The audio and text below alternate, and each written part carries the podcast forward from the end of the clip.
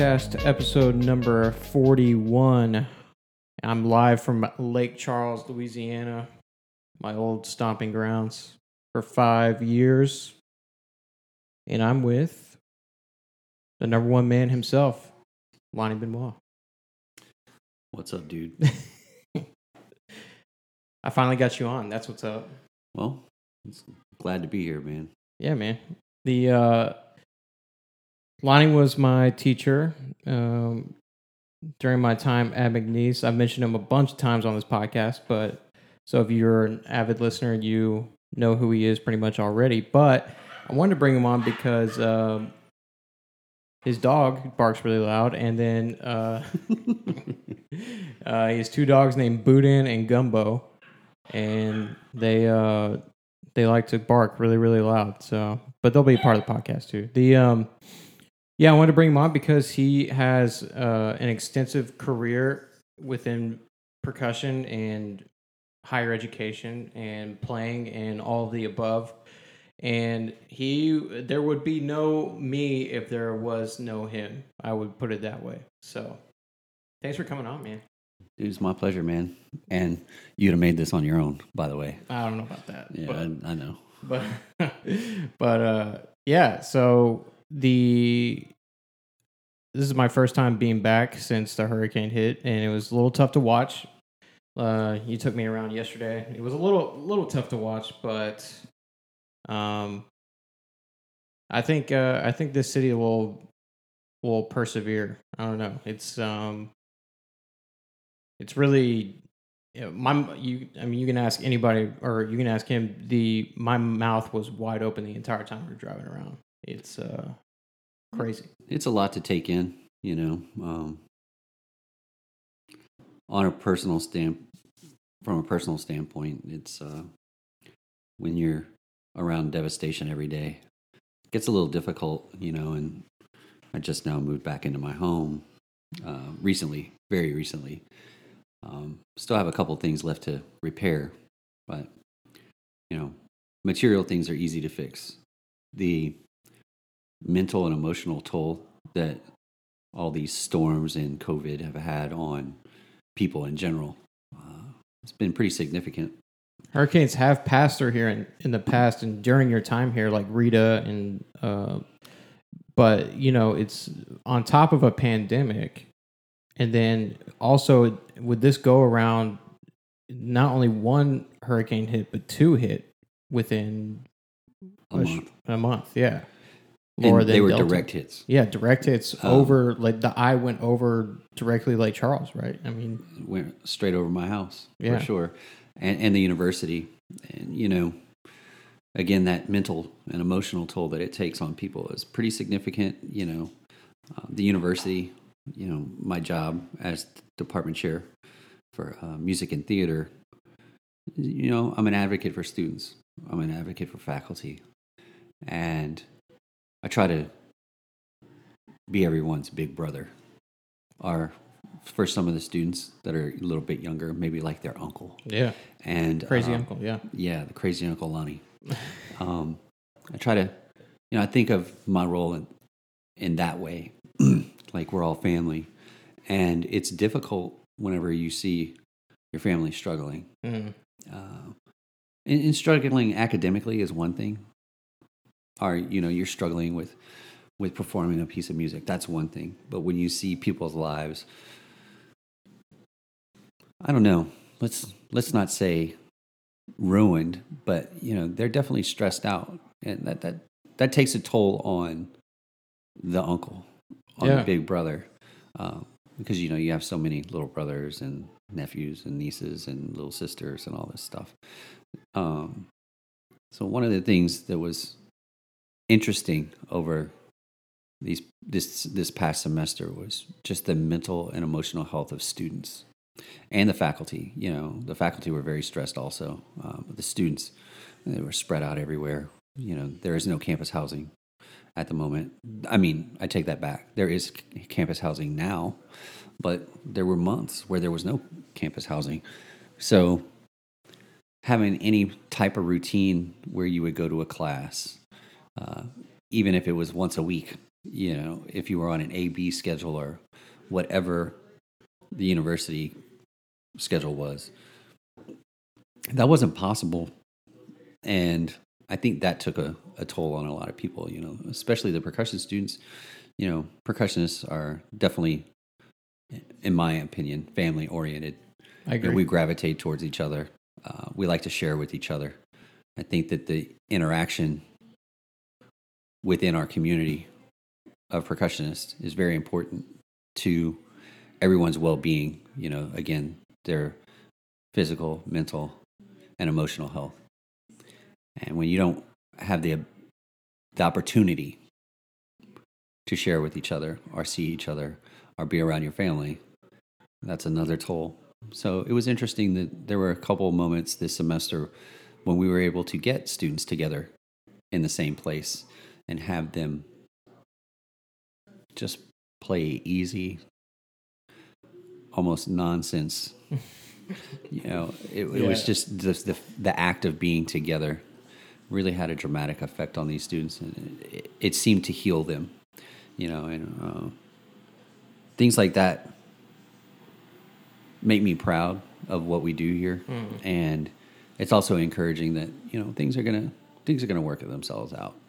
Um, we could sit here and think that everything's ruined for the rest of our lives, and you know everything's so tragic, or we can be thankful for the things that we do have. And one, I believe that the students this semester really learned to be thankful for what we do have. yeah.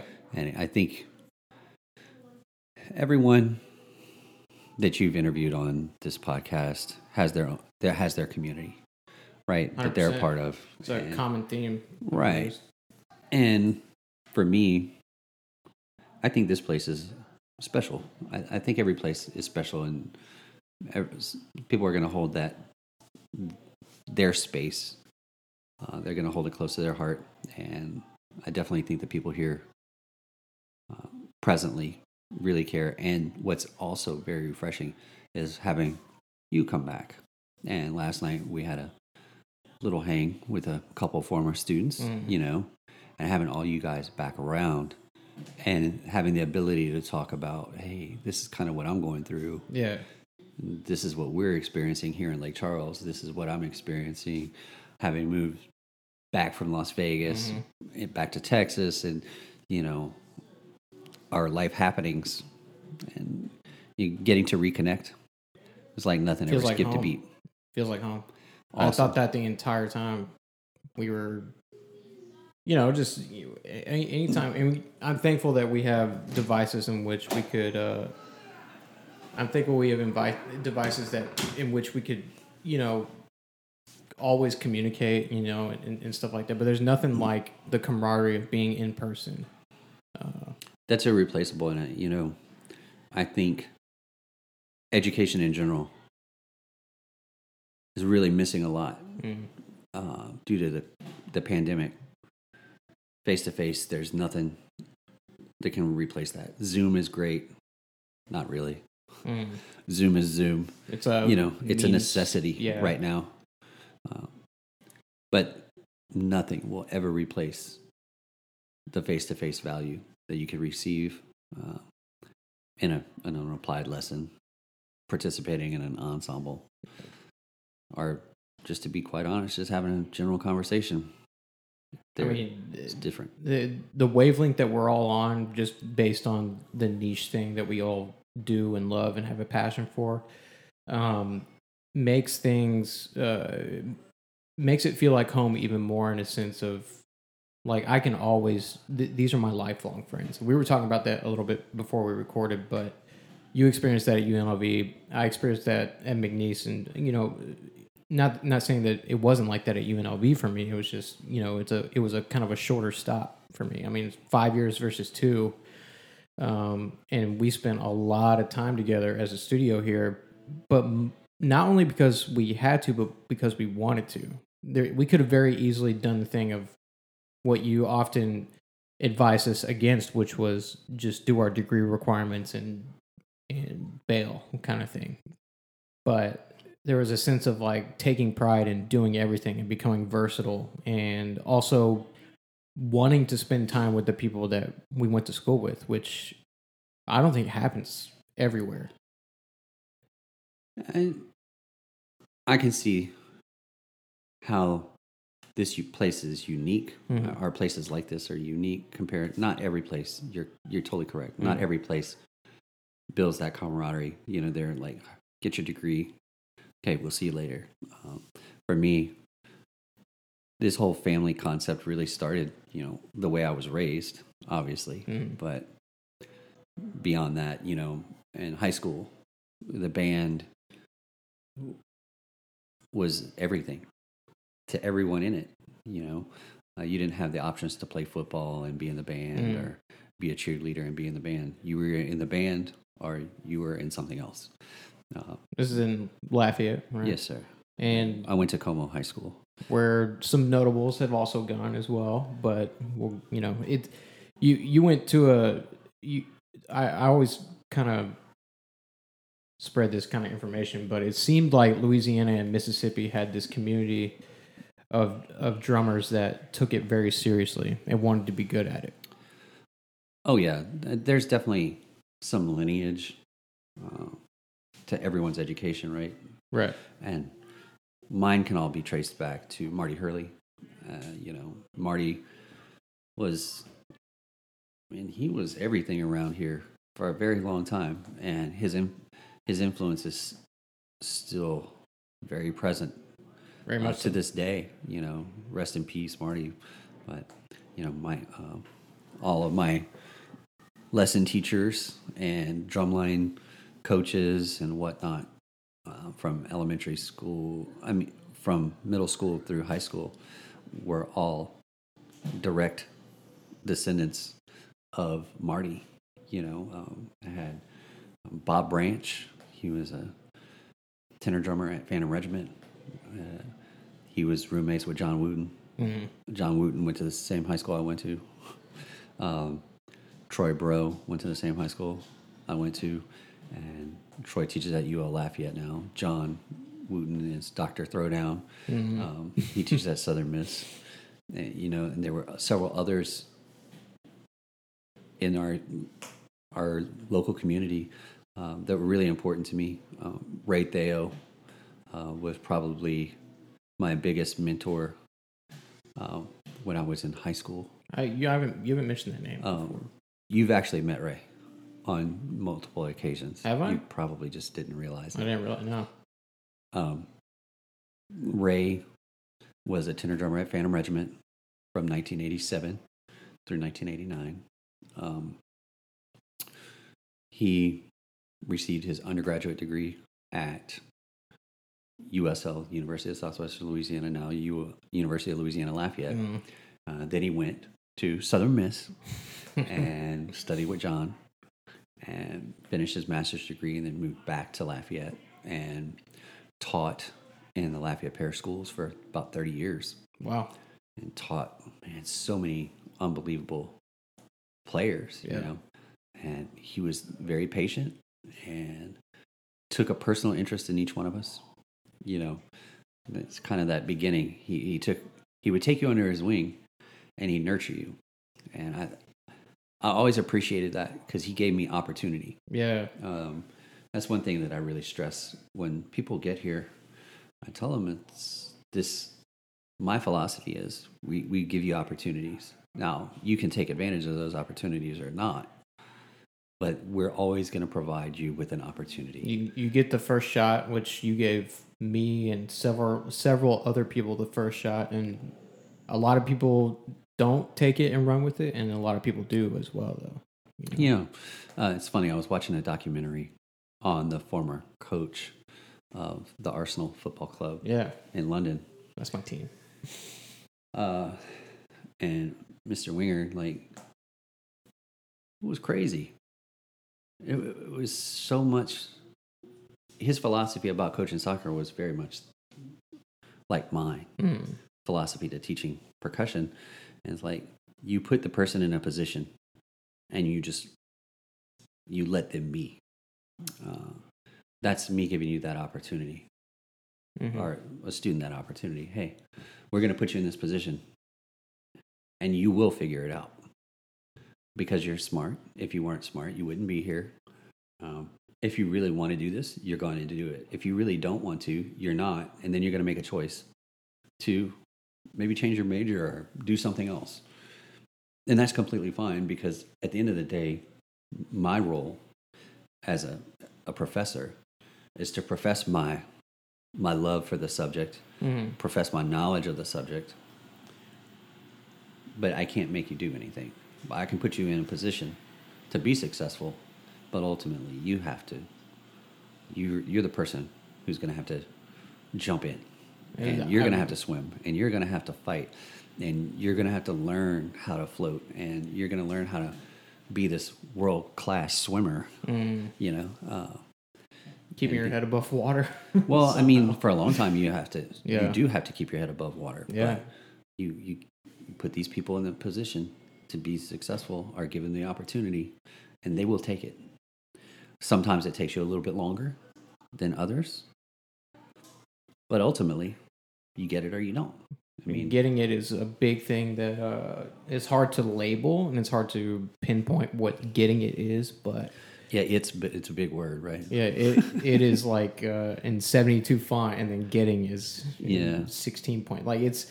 Uh, I remember the day. I don't remember the exact day it clicked for me, but I remember the the year it clicked for me, and where I was like, oh, like I think it was like my third year. It had to have been. Let's talk about. Do you mind talking about that? Let's I mean, you talk to people about their experiences. Yeah, but it's probably really important for people to understand your experiences, where you come from. yeah. I've never And- been asked. so yeah. I'm kind of turning the tables Whose on you. podcast this is, man? It's still your podcast, but you know when we talk about, hey, where are we going to be, or what do we expect as, as a student, and when are we going to get it? Mm. And I remember you being very frustrated for a while. How many years do you think you were frustrated? Say two, two and a half. with your progress, right? Yeah. Like you just you were trying, but you just didn't feel like you were getting it. I felt like I was running into a brick wall every day. Yeah, and it was discouraging, right? It was. But we just kept on putting you in the position yep. to hey, nobody got down on you. Mm.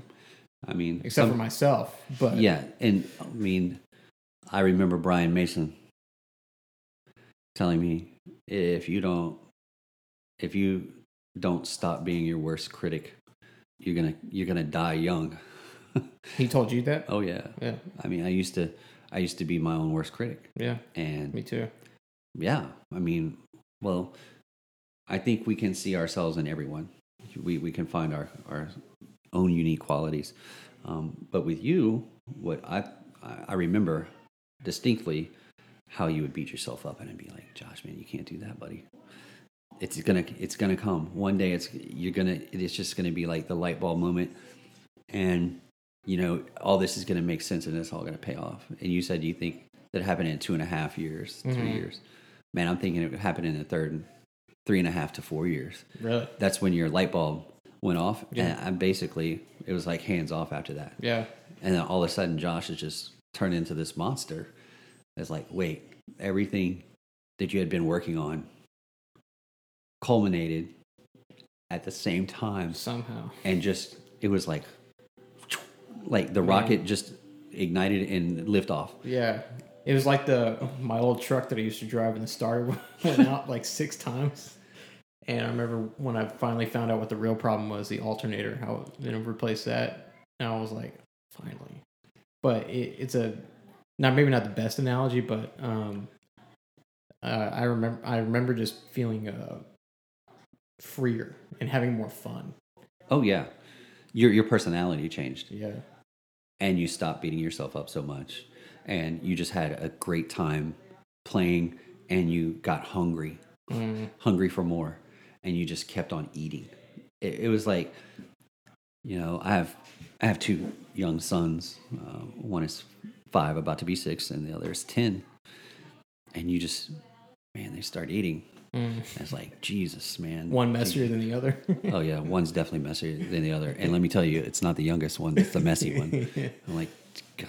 But anyway, you know, you get you get these students that just get hungry and then they start eating and you just can't feed them enough. And then, you know, it's beautiful now. You guys have YouTube, uh, you have unlimited resources Yeah. via the internet, which, you know, whenever I was in my undergraduate de- degree program, there still wasn't Google. You know, that stuff didn't exist. Yeah. But you could search things, you could find things, but there wasn't, you, YouTube didn't exist. Yeah.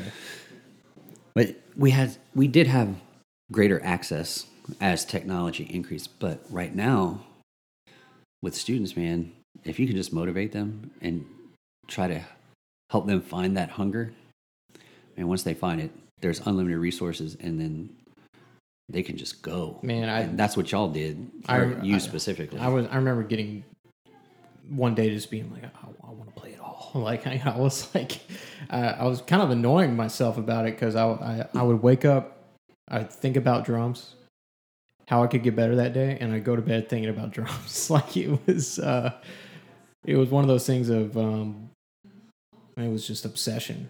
It still is, to be honest with you, but maybe I'll dial back a little bit. But um, yeah, but- we all go through phases. yeah, I mean, with how much how much desire we have to play and mm, perform and you know life balances itself out but when you get that hunger that first time man, man it's awesome. We were we were pushed we pushed each other. I mean we all we didn't necessarily have a drum set curriculum but we all like studied on our own. We all gave each other materials. We all you know not even just that with uh, hand drums with steel pan with uh, everything. And we were we were trying to be that hunger that hunger kind of spread. It was like a disease. Oh yeah. Well a good kind of disease. you want to friendly competition is a beautiful thing isn't Yeah. it and you know i think successful percussion programs or successful music programs promote that mm-hmm. healthy competition there's a difference not cutthroat yeah Yeah, yes. I mean, I remember when I was an undergraduate student, John Hadfield, one of your former podcast uh, guests. two episodes ago. You listen to that right Yeah. now. John and I took every single class together in undergrad. Even did a recital together, right? Uh, we shared a joint re- junior recital. Mm. Uh. I still remember things about that. I went first, by the way. Yeah. Um, and that competition was so healthy. I mean, John helped me with all kinds of rhythmic interp and helping me with my hands um, and rudimental chops. And I taught him a bunch of things that I had learned in drum corps about mallets Mm. and we'd have scale contests who could burn scales the fastest and and septuplets and like just go through the all everything chromatically as fast as we could and Yeah. literally uh, I think John Hadfield made have the most natural hands out of any person I've ever met in my life.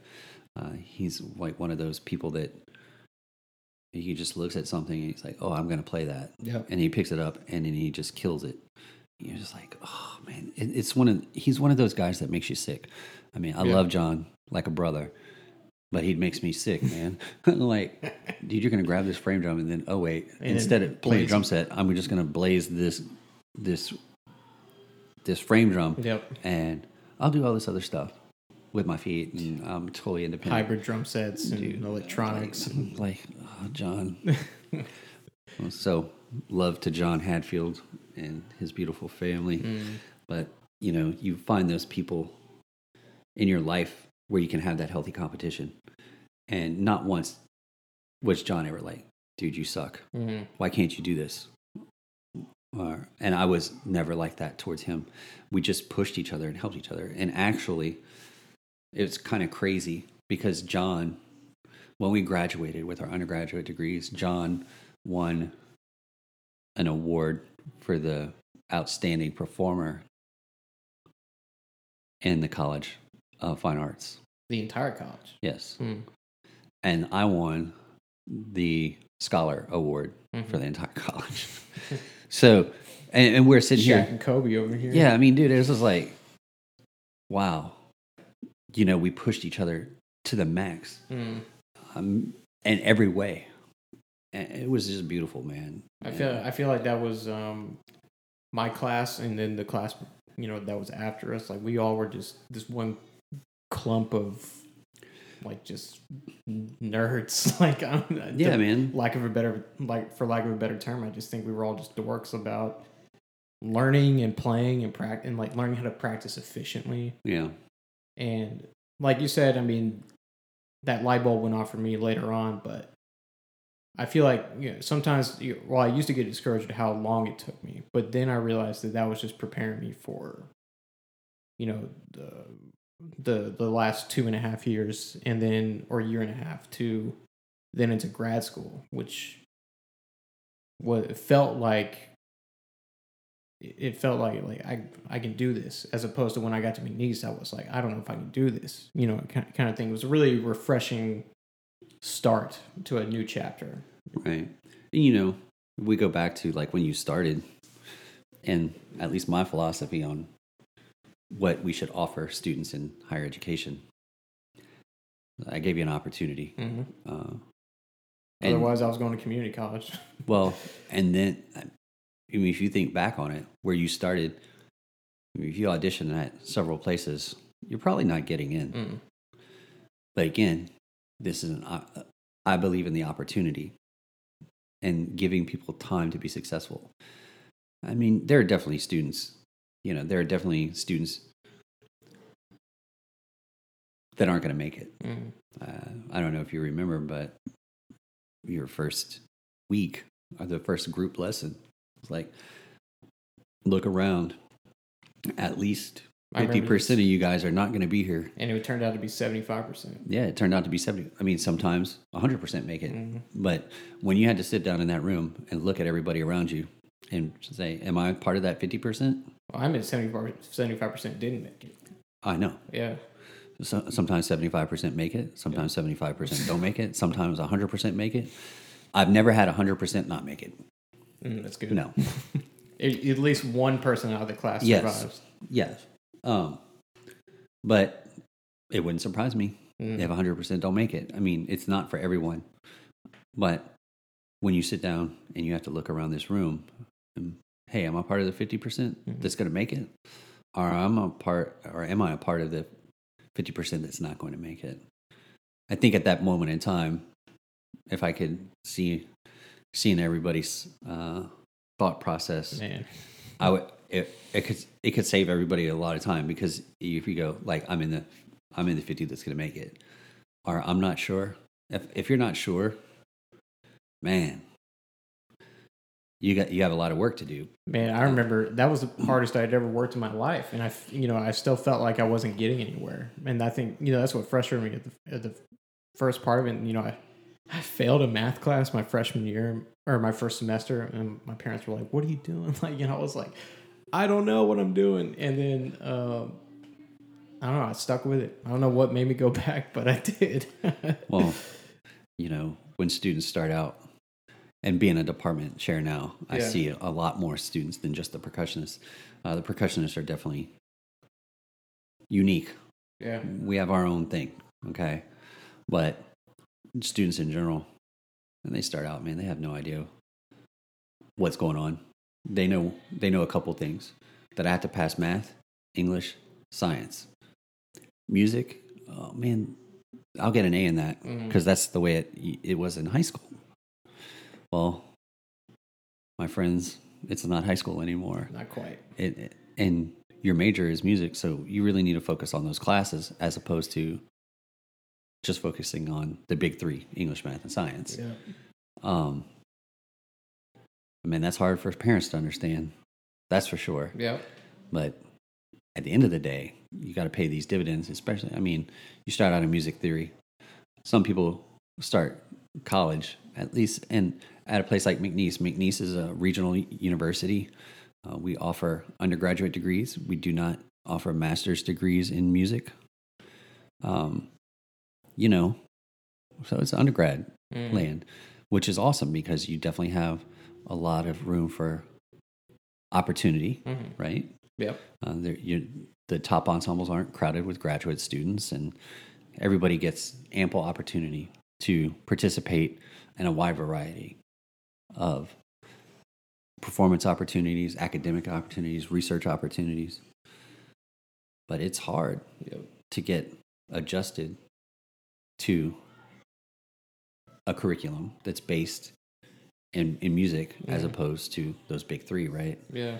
And You gotta hope that you have four, fourth or fifth year people that are helping you just a little bit at the beginning. You know. oh yeah, I mean, I had, I had, thank God, I had Mike Royer and and like, you know, all all the other guys that were, you know, at that point. Mike was kind of when I saw Mike's recital, um, that motivated me.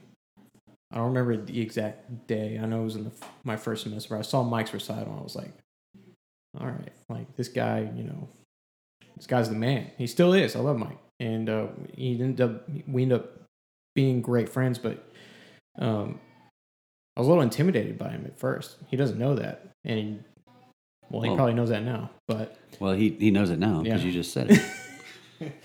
whatever, he doesn't care. Um, the uh, you know he he ends up setting kind of a like a blueprint, like and kind of setting um, an example. yeah, you you he gave you a model. Yeah, So you set a goal to achieve that, and then you went after it. You know, and look, Michael had issues also. Mm. I mean, during recital preparation, you can you should ask him about his recital preparation for his senior recital. I'll ask him on this podcast. Yeah, ask him specifically about Garage Drummer. uh, you know, Yeah, it was interesting. You know, you, so you see somebody as like, man, that's the most successful it's going to be, and and I remember the struggle that he went through Mhm. in that preparation, and actually, your recital preparation was awesome comparatively, you know, Mm. to other compared to others. was a fear. I mean- fear driven by fear of failure. So no, you were driven by your passion to achieve Mm. your model. yeah. And in in doing so, you probably didn't even realize that you you surpassed it. Oh, I remember. Yeah, But it takes you a minute to realize that, right? I it took me subconsciously. I was thinking about those early years. Yeah. like watching, watching the guys that I looked up to, and being like, I don't, I don't want to let anybody down. You know, especially myself. But at the same time, I the passion was at a point where I was like, I was loving the preparation. I was loving the time spent. I was there, up there the, during the summer every day. You Yep. know. How I I- got into the building, we don't need to discuss, discuss that. But you know, it's I'm sure there was a coat hanger in the grass. yeah, that's not going to work at McNeese anymore. By the way, uh, the doors got blown off the places, and Yeah. they've been replaced with far superior uh, hardware Yeah, than, than the old doors. So it's fate. yeah, But you know, I was driven by being an 18 year old kid watching Mike, or you know, watching anybody else achieve uh, and be close to the finish line. Um, but you know, I also driven by like just uh, a, a passion that I I like the word craft a lot. Like it, it really is just like molding something um, and finding your way. Uh, it was really I felt like I had like a, a really strong purpose by that time. You know. yes, I mean I'd agree, Mm. and you know, I think we all go through phases too. Mm-hmm. Because after the fact, we have different. Yeah. Yeah, you, you know, life happens, Mm-hmm. and then you're not a student anymore. Then real, real life starts, Mm-hmm. and all of a sudden, you're going to run into the same issues that you that happened when you started, just Mm-hmm. in a, a slightly different context. And you know, if you if you're able to go back and draw from your past experiences and try to make some correlations,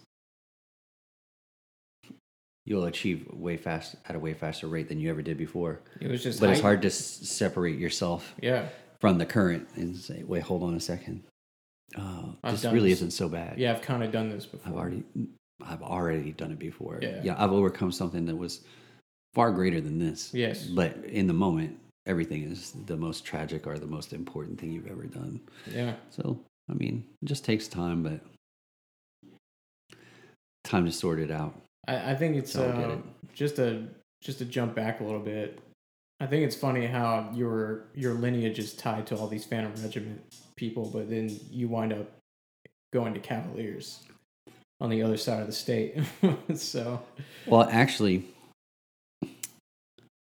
you know, I mean, I ended up teaching at Phantom Regiment yeah, for a number of years. uh-huh. Um,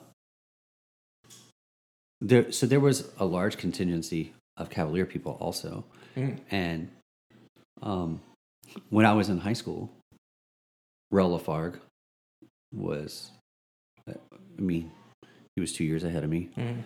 Damon Small was two years ahead of me. They were Damon was like McDonald's All American, like Mr. Super Stud, yeah, and Rell, you know, was he was INE champion as a timpanist for multiple years. Actually, scored a perfect 100.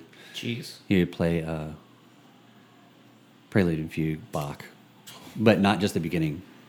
It was ding ding ding ding ding ding ding ding, ding pedaled on timpani with all the Shred. inner beats. yeah, Uh, crazy talented.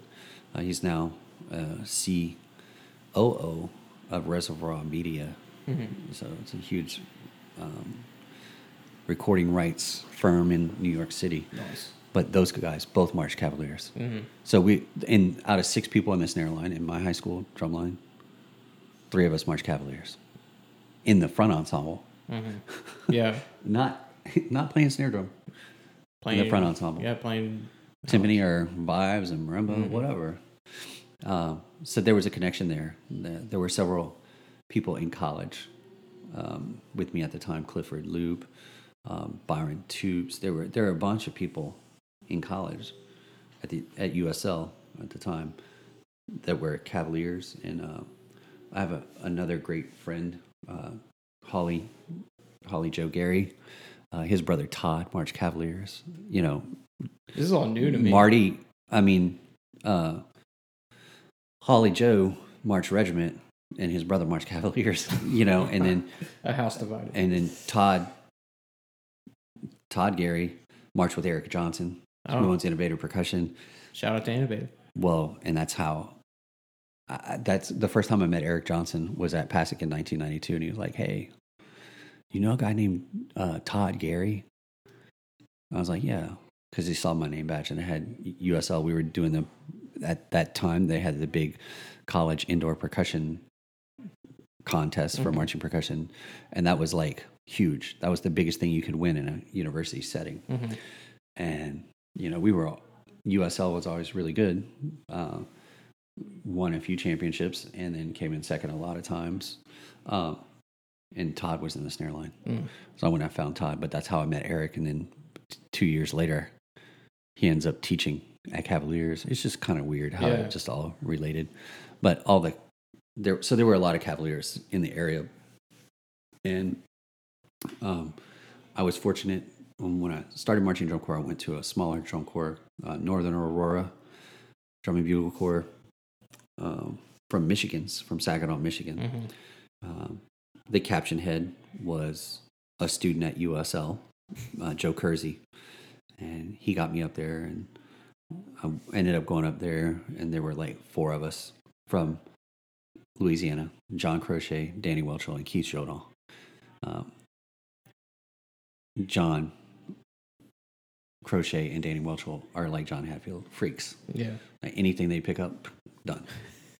Like, hey man, I think I'm gonna do some tambourine, and they go to the library, and they come back and they can play tambourine. I'm like, Unreal. and you didn't even you didn't even go to the practice room, man. You just went and read, Yeah. and they go get progressive arts notes and stuff like that.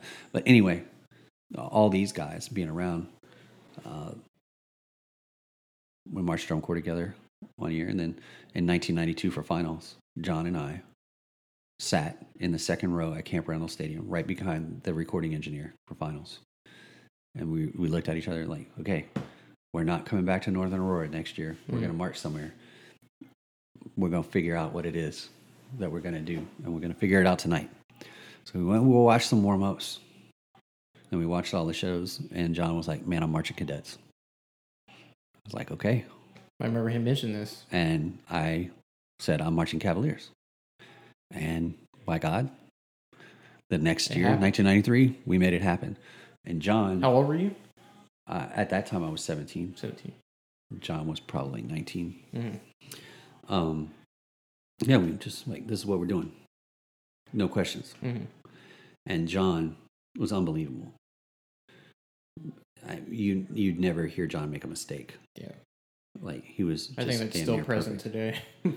You just like no, I'm talking about John Crochet, oh, sorry. different John, Yeah. but just amazing. Um, and actually, John marched with a, a friend that I met in Vegas, Tony Deo. Yep. They were in the front ensemble together last year. Yeah. at cadets and you know when tony was getting his master's degree at unlv he was like man that guy never ever made a mistake like all summer he was like perfect he Mm. never ever no one ever criticized anything he ever did it was like it was like man that's crazy he's like yeah that's that was john just mr freak practice guy yeah. Let's take a quick second to pause the episode to talk about how you can support the podcast even further. Thank you for listening for one thing, but another thing is how you can support is a monthly subscription to the podcast. It's just 99 cents a month. It goes directly to me and I can use that money to buy more equipment, video equipment, recording equipment, and it goes directly back into the podcast. So, if you could click that support link in the description below, I would greatly appreciate it. Back to the episode. But anyway, you know, I was it was cool that I was surrounded by people that had a common interest in drum corps, um, where I grew up. You know, um, being a part of the Phantom Regiment family early on was really important. Like, uh, we housed people Mm-hmm. because they used to have drum camps in Louisiana. Oof. So my parents actually housed people uh, for camps, and one of those people was Al Dunn. And he was like 13, Mm-hmm. and I was 13, but he was marching in the front ensemble at Phantom Regiment. Come to find out, man, we aged out at the same time. He was in Phantom Regiment, I was in Cavaliers. Man, we would talk all the time. Mm. He's like, "Do you remember that time he's you like crashed at our place?" He's like, "Yeah, dude." I was like, "He's," and I mean, it, it was kind of weird that just like friendships just got started Yeah. kind of out of nowhere, but um, it was it was awesome growing up in those days. Yeah. know? It sounded. It just sounds like a. It just sounds like a great time. It sounds. It sounds like the golden days of. Uh, I I mean I think drum corps is a great activity. You Mhm. know, uh, I that's where I get a lot of my family ideals Philosophy. in percussion. Yep. Um, you know, I was very fortunate to march Cavaliers from 1993 to 1995, and the 1994 uh, front ensemble and the 1995 ensemble were. There was only one personnel change between the Mhm. two. The uh, the timpanist uh, was changed in 1995. That was it. Uh, we were very fortunate that seven out of eight people marched together two years in a row, and And almost all of them have something to do with oh yeah, percussion to this day. I mean, I think it was very unique. Um, I was fortunate to be in, in an ensemble with um, Brian Zator. Um, Brian and I did not always see eye to eye when we were marching. Uh, fortunately, I grew up, and you know, I think he grew up too, and now we have a great friendship. Yeah, you know, uh, lifelong friends hmm and uh, marched with Dwayne Rice, the composer. Um, actually, Dwayne texted me yesterday, "Hey, dude, it's time to catch up and uh, do a FaceTime call." uh, I talk to Brian regularly now. Mhm. Uh, he's an administrator. Yeah. he, he he's the department uh, head of music at uh, Texas A&M Commerce Yep. um, and obviously highly successful former president of PAS and all this good stuff. Mhm. Dwayne, co- composer, has written several uh, standard Roma pieces. Wrote you an awesome piece. Yeah, you know, In Tangled States. yep. And um, Josh Dekaney, hmm uh, he's he teaches um, some world percussion and drum set at Syracuse University. Uh, Gig Machine, you know, just an awesome player. hmm uh, Uichi Kajiyama. He was the percussion coordinator um, uh, from the group in Japan. I cannot remember the name. Uh, Yamato. hmm Uh, and just like Or just like an all Just- star team. just crazy. Yeah. Gary Rudolph teaches at Ben Davis High School. Uh, Andy Salmon played timpani. He teaches in Texas, and Andy Clayton. So the one guy that was not uh, a musician. hmm So the guy is a computer engineer, like an engineer in Silicon Valley, and he he used to he worked for a lot of startups, and he was done with one of these startups, and he's kind of feeling bored or just not motivated to work in that field anymore. So his wife's like, "Why don't you do something different?" He's like, "What do you want to do?" He's like, "I want to play pan." She's like, we'll do it." So he didn't get another job. He went to Trinidad, played with Trinidad All Stars, won Panorama too. Oh my god! So he wins DCI, Are you kidding me right now? and then he wins Panorama. But this is also the guy that transcribed a Gary Burton vibe solo on the tour bus for Cavaliers with a pen and paper and a cassette tape. Wrote it down without using a keyboard, note for note. Gave it to Josh Dekaney. The next morning, we wake up and we hear this crazy vibe piece going on. It's Andy playing it. He had memorized it while he wrote it down. I'm like, so you know, that's kind of what we're working with. You know? yeah, I mean, like, it, dude, y'all are just stacked. To put it in was crazy. terms. It was crazy, uh, and lifelong friends. Yeah, I mean, another camaraderie. lifelong Example. friends, family, brothers. I mean, it's never, ever going to be. I, I don't know that I'm going to play with with people that I'll be that close to for the rest of my life. You know, Yeah. um, grad school was awesome. You know, same same same connections. Yeah. Um, so, and those those couple things definitely helped shape my philosophy on what what the percussion studio, uh, wherever I ended up, was going to be in that family atmosphere.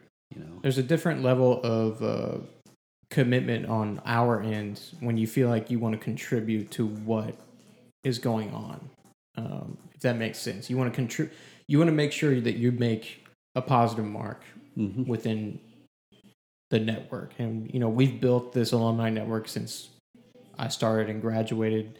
We have several more. You know, we have more alumni now than we than we used to, obviously. But you know, it's growing and it's growing and it's growing. And like we, a lot of us talk. I mean, I, I James Lorman's one of my best friends, and we did even go to school with each other. you know. right. Same with Math, Matthew McMillan. Like we, we, uh, we barely, we didn't even overlap at all. But it's the fact that we share this common ground. You know. Yeah, I mean, it's important to remain accessible Mm-hmm. To your current students, your former students, you know, your former classmates. You know, just stay accessible to people and create create a larger network for your students. And that's something that I always thought was important. Um, hence, like I would bring. Some people might say, "Oh, you shouldn't bring in the same guest artist over and over." But I think because I would bring in, I, I had three uh, individuals that I brought in pretty regularly. Um, I'd bring in Mike Vercelli from West Virginia University. I'd bring in Eric Hines. Um, he's a freelance musician in Chicago, has a doctorate from the University of Arizona. And uh, Josh Dekaney. Yeah. I bring all those people in on a regular basis. And Josh Kane play with you in Cavaliers, like just to tie it all back together. And, And and then Eric Hines, that's a crazy. That was circumstance, like coincidence. yeah, Like it's a small percussion world, and then, uh, you know, I ended up meeting Mike Vercelli because we were playing a gig at West Virginia, uh, in this pre-Hispanic music group that I was in uh, Tunkel I with with Tom Neville and uh, David Lopez when you know we were all graduate students at UNLV together, Yeah, yeah. and you know just connected. And then David worked with worked with Tom at University of Texas Brownsville. Well, anyway, we ended up going and playing at West Virginia University because the former chair of the music department at UNLV was the dean of music at West Virginia, Dude. and he brought us in.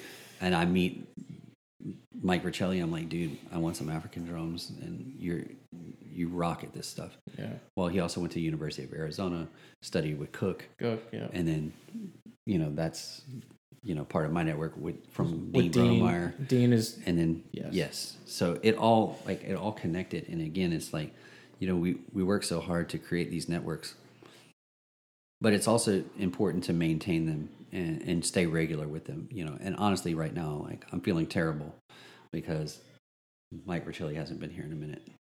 Eric he's been there since I I've been there. Huh? right. Mhm. Eric Hines hasn't been here in a minute. Mhm. Josh Dekaney hasn't been here in a minute. It's time for those guys to come back and connect with this current group of students. Yep. And, and you know, that helps shore all you guys up. And Immediate, immediate connection to all three of those guest artists. Like from our standpoint, we've oh, had Oh. we had Vercelli and Eric out twice each. We had Dekaney out once early on in my career there, and immediate, like we were drawn in. It's same with John Hadfield too when Yeah. when he came in. with Shane Shanahan, which are just two freaks. Okay, can I just point that out? Um, er- they're all freaks, but the like it's immediate connection on, on a on a sense of being inspired and being informed in a great and efficient way. I would say, yeah, I mean, great people. yeah, Uh, first and foremost, great people and good hangs. and great musicians. Yeah, That that's second to me. I mean, it's the most important thing is to expose students to great people hmm and great people are going to inspire others regardless of what the activity is You Right. know, if it's you know you want to be in a leadership position and you're in this you know management institute you know if you're surrounded by great people you're going to be successful um, hundred percent. so I just think that I'm, I'm fortunate that I've been surrounded by great people uh, when I was Yeah. growing up. And then it was being surrounded by great human beings that are also students, you know. Uh, I mean, seeing you, seeing you be inspired by all, all the people that you brought in, but then, you know, ultimately you yourself inspiring me nearly daily. Um, in a sense, you know, even when you were when you were finishing your doctorate in 2015, that was um, I know that was a tough time, but a uh, little bit. but you got it done, and like we were all as a studio just so col- we were collectively just immensely proud of you. It was kind of like the tables turned a little bit, uh, to be honest with you. Yeah, but, I'll be honest with you. I didn't know that I could finish it that semester, but but you did it. yeah, somehow it all worked out. You know, it was a lot of late nights. Little did I know, three years later, your teacher would become my teacher. You know, Two. those things happen. It was strange, but um, Yeah, grown, Gronemeyer, he's uh, he's intense, yeah, for lack of a but better I love term. him, man. That's like my big brother. You want to talk about crazy uncle for me? Uh huh. Uh, yeah, he, he's crazy uncle for me. But He's a, people know I've had him on. Oh, yeah. I, I actually I listened to that whole podcast. Did I you? was like, wow. I was like, I was sitting in the room with him. Yeah. I, I could have been sitting in the room with you guys, just oh Yeah. wow, okay. Terrell was sitting there, she's just like, like just drawn in, man. It was, Yeah, he's he's intense and he's real. yeah, he's real. And he Uh, cares. He does care, and you know, So did you, though.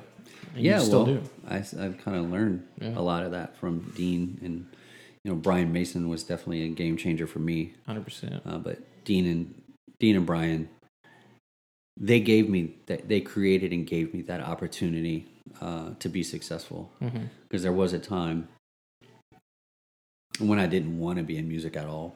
Uh, That was, when I well, let's kind of go back a little bit. yeah, When I was in the eighth grade, I was inspired by Ray Theo and um, Bob Branch, and my first lesson teacher, his name was Robbie Tubes, and he was the he was the president of ATSSB in Texas. the Small Band Association. Oh, yeah. he was a director and like just a phenomenal guy. I mean, this guy got his music ed degree later in life, and he would play country gigs Oh yeah. every Friday night. And man, I remember going to lessons at like eight o'clock on Saturday mornings, and Miss Khaki, his wife, would be cooking him bacon, eggs, and toast. I mean, he was like just, man, he was just done Mhm. from playing this late country gig and Red Dirt Country Gigs. Oh, dude, yeah. But so Mr. Toops, you know, he definitely he definitely helped out with the inspiration. But like all these people um, helped create opportunity for me. But when I was in eighth grade, because of those early on, I wanted to. I was like, man, I want to teach college. I want to. I want to Really? teach music. Yeah. And then you know, I lost my way when I when I was in college. I was I will tell you honestly that my time at, at my first stop during my academic career, I was terrible. I was a terrible student. Um, I was just in a bad place for me. Mhm. Um, and then I think I was in a situation where I wasn't a good student. I was with a brand new teacher that didn't understand me, and I didn't understand him. And I think everyone's grown since then, you know. But I was going to quit music and I was going to go to culinary school. And I was actually not going to march my age out year drum corps, but because everybody was going to come back, I was like, well, I'll go back. This is '95. Yes. So in '95, I commit to doing Cavaliers. Great But- decision. But I was also like, this is it. When I get back from drum corps, that's no more music, and I am going to go to culinary school. And I have a great friend, Pat Mould, um, who's now the CEO of KRVS Public Radio in the NPR station in Lafayette. Oh, cool. But he's also the, um, the great chef, Mhm. uh, award-winning chef, opened multiple uh, successful restaurants, and just a great person. Um, and I'd asked him if he could help me get into culinary school. He's like, "Yeah."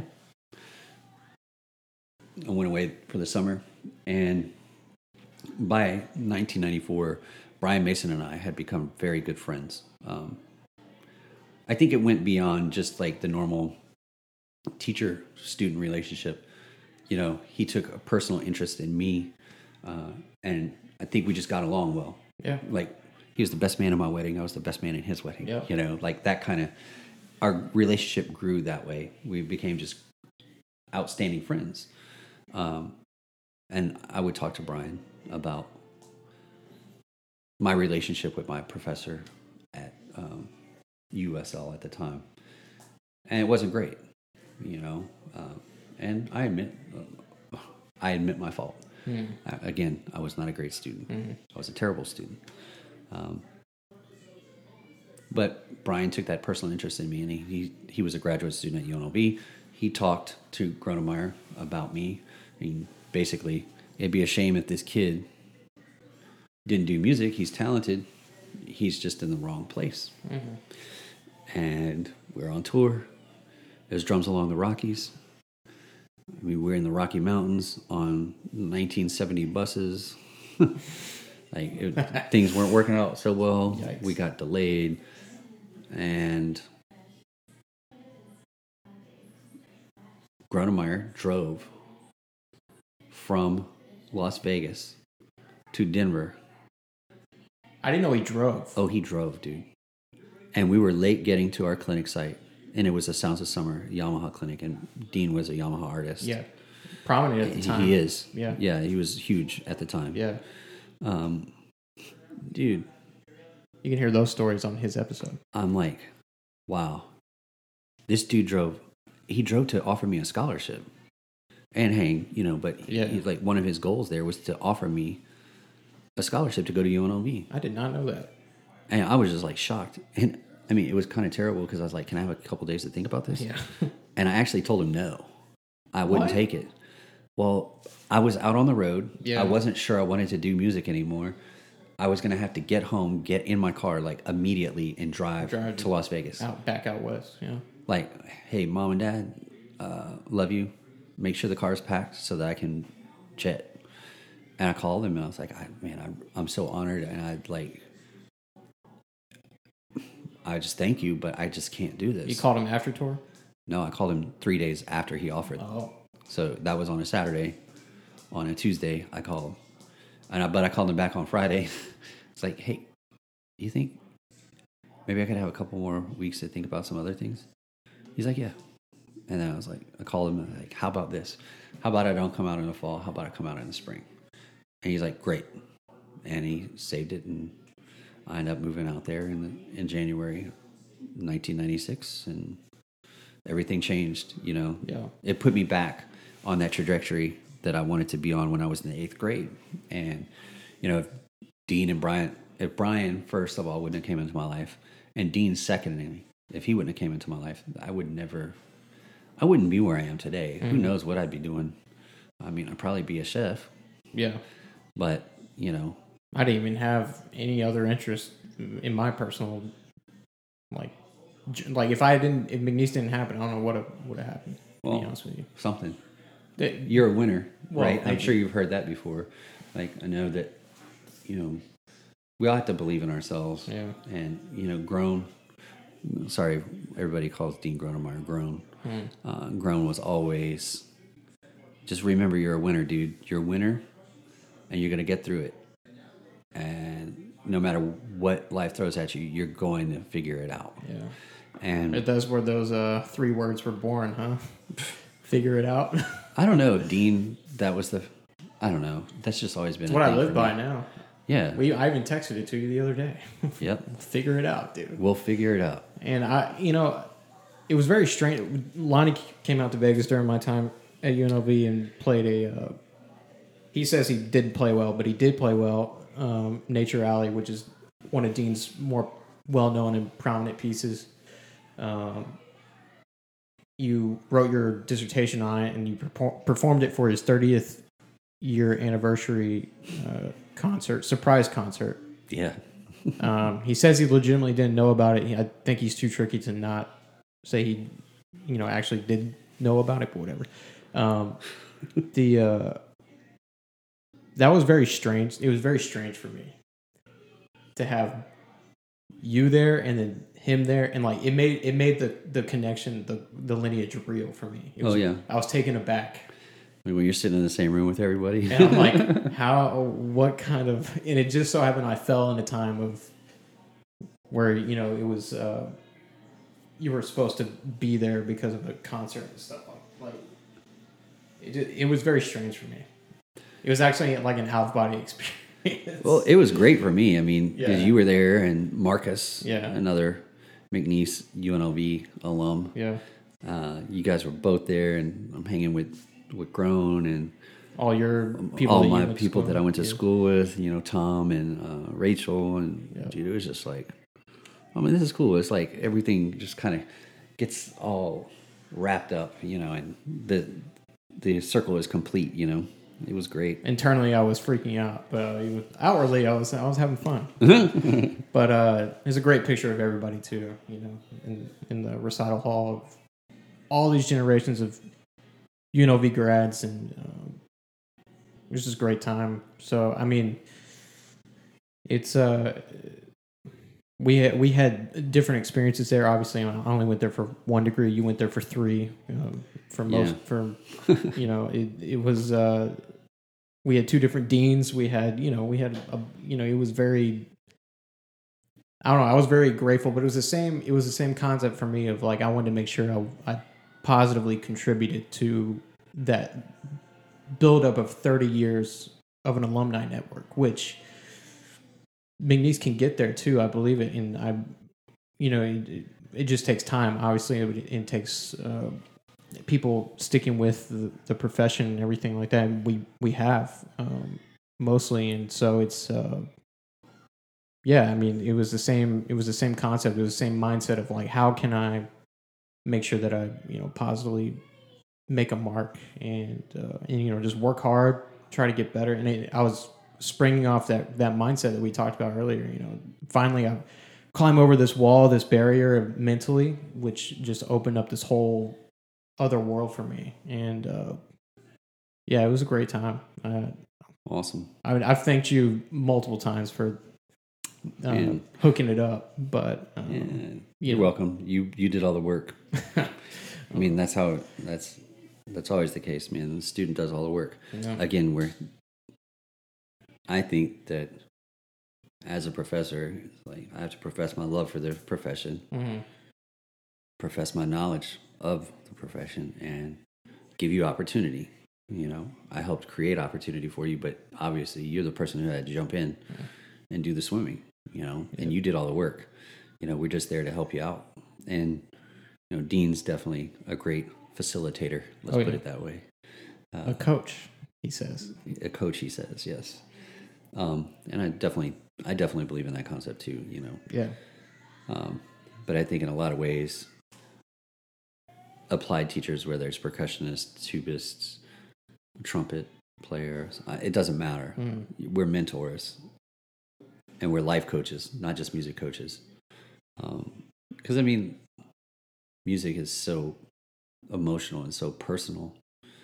I think sometimes it's necessary to be to have a different relationship with our students and not any nothing inappropriate you No, know but not. it's just like hey we need to be connected on a on a not just on a academic level you know it needs to be somewhat personal so that we have a good understanding of where where you're drawing your experiences from how you connect Personalized to your art Yeah, exactly. you know and you know helping you make great decisions for for your career. I mean all college degrees are very versatile.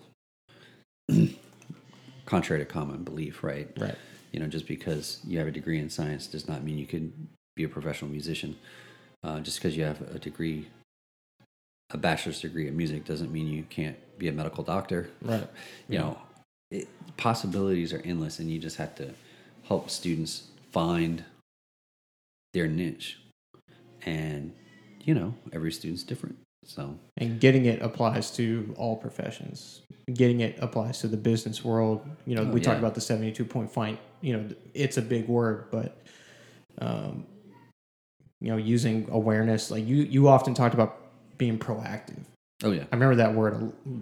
I remember that word a lot. I still say it in my word in, in my mind nearly daily.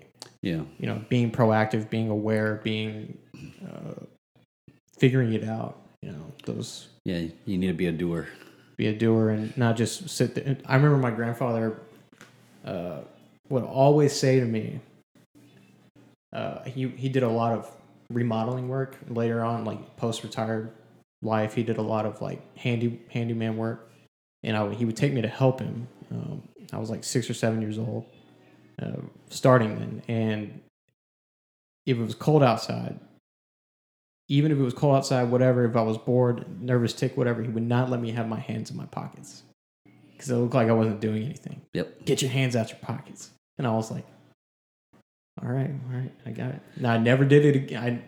I, I got it. I got told that enough that I never did it again. yeah And I still, and I'm still mindful of it too. And in debt, I mean, he's not here anymore, and I'm still like, okay, Oh, yeah. you know, it's oh yeah at least make it look like you're doing something. Well that's a great point Yeah. yeah appearance is important but you guys are motivated in different ways Mm. you know and i'm proud of like all that you guys have accomplished i think there's i mean there's a whole lot more to accomplish out there you know we're just we're just going to see where you guys end up Yeah, you know? There's room for everybody. oh plenty you know Uh, just the, the last thing, um, could you speak briefly on those first few years at McNeese? When you got there in 2003, um, I remember I remember some stories. I remember you know you explaining the situation that was there. Often, uh, I would think about how similar it is to how Dean started UNLV with as far as equipment goes and situation and everything. i have to chuckle at that yeah, Um, yeah, whenever I arrived at McNeese, um, let's just say things weren't ideal. Um, for my interview, or yeah, my my audition, whatever you want to call it, um, you know, I go to perform. I contacted people on the committee and asked what size marimba they had, and they're like, "Oh, we have a five octave marimba." I was like, "That's great. You know, I need a, I need to have at least a four point six. You know, but this will work Mhm. great. You know, it's cool, great." Ask him about the timpani. Oh yeah, brand new. And I get here, so this should tell you something. At the audition, first of all, there was no five octave marimba. There was no four point six octave marimba. There was a low F, four point four and a half. And so I had to transcribe parts of my solo the night before my audition to make the whole solo work. What solo was it? It was a Mark Ford solo. I think it, I can't remember which one it was. Um, but I was like, "You got to be kidding me!" but you know, I was like, "Hey, can I stay here and practice?" You know, I'm sorry. Um, can you just leave me in here? And I stayed as late as I needed to, and I go up to the timpani. It was a newer set of, well, it was a brand new set of Adams Cloyd Duff timpani all the pedals were on the wrong sides because they had bought them in the German setup instead of an American setup, so the pedals were flipped. Oh man. And to beat that, all the drums were at least a sixth lower than they should have been. If some, if some were almost like an octave lower. I, it was like unbelievable. I mean, Oh, I spent more time maintaining equipment the night before my audition, trying to get it into the right place. And I was like, that kind of freaked me out. But then, you know, the student lesson that I had to teach, there was a percussion lesson. The student was not a percussionist at all. They were a vocalist that played in the drum line that didn't have any equipment. I had to let them borrow things. And I, I you know, I'm kind of dead set against that. Like, Yeah. if you're going to be in this craft, you have to own your own stuff. If you're going to be a mechanic, you need your own tools. he, uh, he had a, a mallet rack full of stuff, and yeah, I, if you're a freshman, you're like, I don't, I didn't, I didn't bring anything or like whatever. You look over, can I borrow? No, no, you can't. No, you can go buy your own. You can go buy your own right now. Uh, well, so that's just like foreshadowing what it was going to be like at McNeese. And I did win the job miraculously. All right. And I get to McNeese, and there are like two music majors, two percussion majors total. Like, that's not incoming, that's everything. Mhm. First week, I found three more. So we had five. And there were there was not a pair of hi-hats. There was a pair of crash cymbals, a suspended cymbal, a ride cymbal. That was it. Cymbal wise. I don't know what happened to the school cymbals. I just imagine Swiped. that things disappeared. Yeah. The t- the equipment was terrible. It was it was just terrible. And I was very fortunate to have great relationships with the people at Zildjian and Al Moffat, uh, the long time drum corps rep for Zildjian. Uh, I gave him a call because they were basically like, when you get a college job, call us. You're in. You'll be an endorsee. And I called. I was like, hey, I got a college job. I'd like to be a Zildjian artist and I need help. And Al was very kind and sent all of the Boston Crusaders cymbals Oh man. and Crotales and everything. Sent them here so that we had enough to get started. And we sent it all back, obviously, you know, uh, and it was just remarkable that, you know, they gave us that level of support. Yeah. Otherwise, we, I wouldn't have made it through my first year. I, I would, I probably would have quit Yeah. because there was no hope in getting things at that point in time.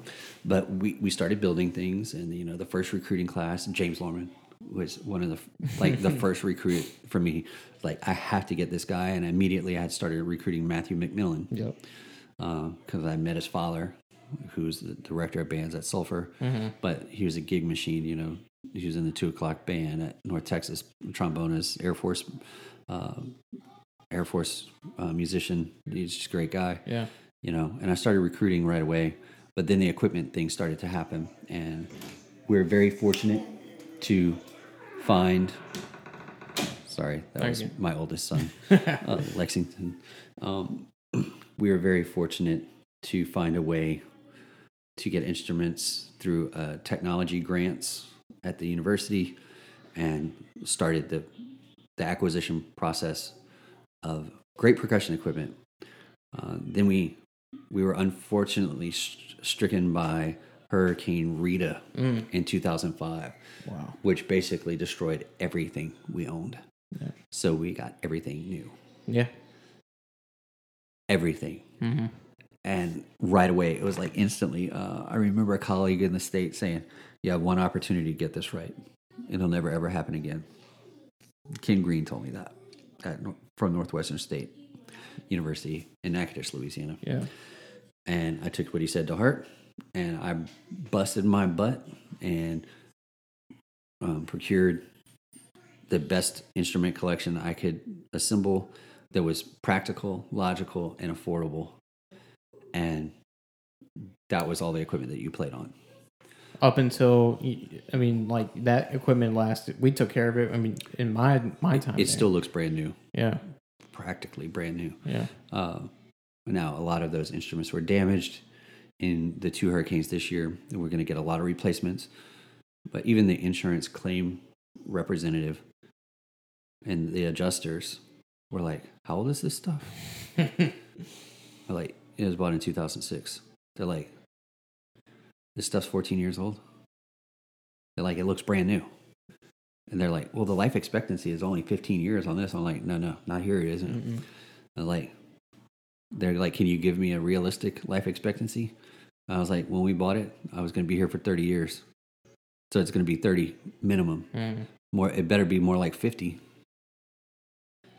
And they couldn't believe that, you know.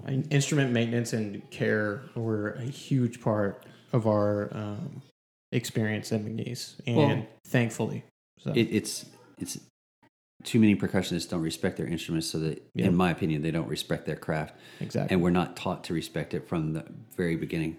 But all that instrument secu- I mean, we have one of every Pearl Philharmonic snare drum. Mm-hmm. We have single-headed concert toms. We have double-headed concert toms. Multiple sets of each. We have five vibraphones. We have Multiple drum sets that were We had- looked brand new. we. I mean, there were two identical session custom maple drum sets. There's m- multiple Houston Percussion Center custom drum sets. Yep. there's pro uh, you know practice room kits and i mean we just have great equipment you know we had three sets of great timpani all adams timpani and um, you know that's all great but then it was like okay what about the people who are going to use this equipment Yeah, bodies. yeah so you know the beginning was hard you know Mm-hmm. uh, there was a definite setback in recruiting efforts because of the hurricane rita in 2005 that definitely had an imp- a, a two-year impact on the overall recruiting base but then things started opening up and you know i'm in my 17th year right now um, of which the past four have been as an administrator. Um, two years ago i hired uh, dr brian nozny to re- replace me as the percussion uh, director at mcneese. But in my 13 years you know uh, there were the students that i'm directly responsible from for I think there's 26 graduates Mhm. all but one went into music Mhm. directly out of school and i don't even know how many are still in music i think all except for two of the remaining Mhm. 25 are still in music Mhm. uh, it's awesome you know these these people are very dedicated um, Great educators are uh, yeah present in our in our alumni network. they still sure. do a lot of gigging Gigging, you know yep. it's just nice you know a lot of there's a lot of former students with graduate uh, degrees and you know it's a good time and i think that the future's bright you know there's uh, the local scene in lake charles is getting better because some of the former percussion students are now band directors in the area mm-hmm. so recruiting's a whole lot easier than it used Yeah, to be man. i mean i used to i used to scrape man i used to go I used to teach as many camps as I could and host as many things as I could.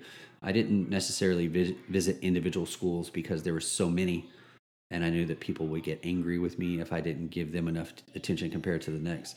So I just hosted everything I could mm-hmm. at, at McNeese, created festivals, annual events that people could come in and, you know, just have students participate.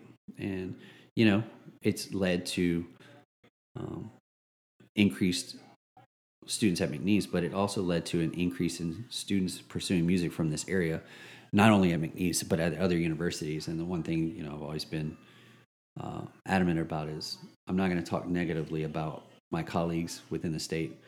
And I'll take this. There are other institutions within Louisiana that definitely speak poorly of other institutions. And for those of you who work there, good for you. I'm not going to name names, but I think that's kind of crappy Yeah. that people are like that. Um, I'm more into, hey, all my colleagues within the state are excellent. You know, um, I think there was an infusion of talent in a relatively close, uh, le- relatively narrow span of time. You know, Brett Dietz at. LSU was hired at LSU the same year I was hired here. Uh, Gary Westbrook was hired at Louisiana Tech at the same time, you know, and everything just kind of worked out, man. And, and, you know, Troy came in and at UL Lafayette, and then, you know, it's progressed, but I think there's a lot of great percussion teachers within the state. And I think the, the programs within the state have grown immense, have grown immensely.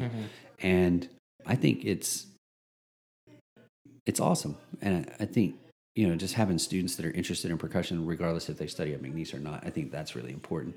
So I think growing the percussion community within the within the whole state and, and our little region here um, is definitely something I'm very proud of. That was def- definitely a lot of work.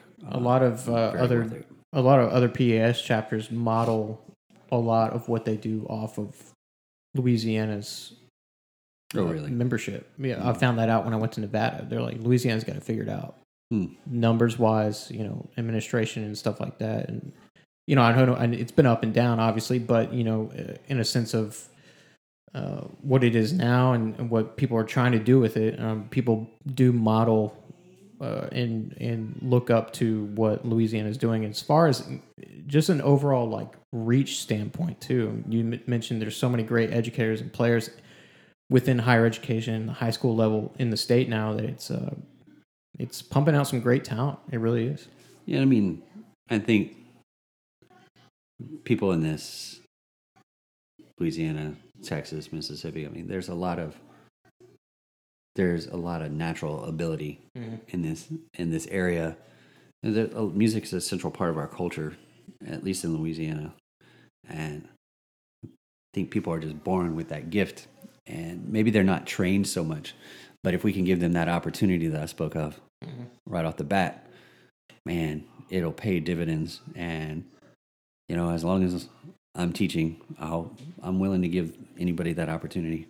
Like honestly, when I started college, I couldn't read pitches. Mm-hmm. I had no idea.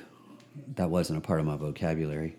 You could ask Ray Theo what my first major in college was going to be. It was going to be marching snare drum. and when I said that, he laughed out loud in my face. And he threw a theory book at me. He He's like, wanted it figure this out. I was like, no, dude, I'm, I'm serious. Yeah. I don't need to know this. I'm just going to play marching snare drum. He's like, yeah. Check this book out. And it blew my mind. I'm like, thanks, Ray. Uh, I really appreciate you doing that for me because I needed that reality check. But Well, we uh, we definitely appreciate you um, as alumni, as friends, as little brothers. Uh, we we appreciate you greatly. I appreciate you more than you could ever know, imagine. Um, so, uh, first of all, thank you for your time and finally got you on here. oh man, it's my pleasure, and thank you for doing what you do. Yeah. Um, this stuff's really important to the to our future. You know, students need to need to hear from people like you and some of your guests. You know, they need to hear a positive message and Appreciate it. continue to please continue to deliver that to people because Yeah. it's really really important. Absolutely. The um, yeah, I mean, uh, this is uh, this is what I've been talking about on previous episodes. Like, you know, just how much Lonny's done for me, and um, how much he means to me, and all my other uh, all my other lifelong friends that I met within my time in McNeese. So, thank you, Thank you, Dr. Benoit. Lonny's just fine, buddy. Yeah, yeah, absolutely. Love you, man. Love you too, dude. The uh, you can follow the Rudimental Podcast on all streaming platforms. You can listen on all streaming platforms: Apple Podcasts, Spotify, Google Play, all the good stuff. Down in the description below, you heard it in the monthly that earlier in the episode, but there's a support link where you can support the podcast for just 99 cents a month. It's uh, it's really cheap, it's affordable, um, and you're helping out the podcast greatly. You can follow my stuff www.hartwelldrums.com. You can find me on Instagram, Twitter, all the good stuff, uh, and the same handle, Hartwell Drums. Um, you, if you want to contact Lonny in any way, find him on Facebook. You can find him on the McNeese State University website. Um, and if you got anybody who's interested in studying music, definitely check out McNeese because I can't vouch for it. Uh, I can't vouch for it any more than I already have. It's uh, it's a great place to be. I promise you. Well, that's it for this one. We'll see you next time.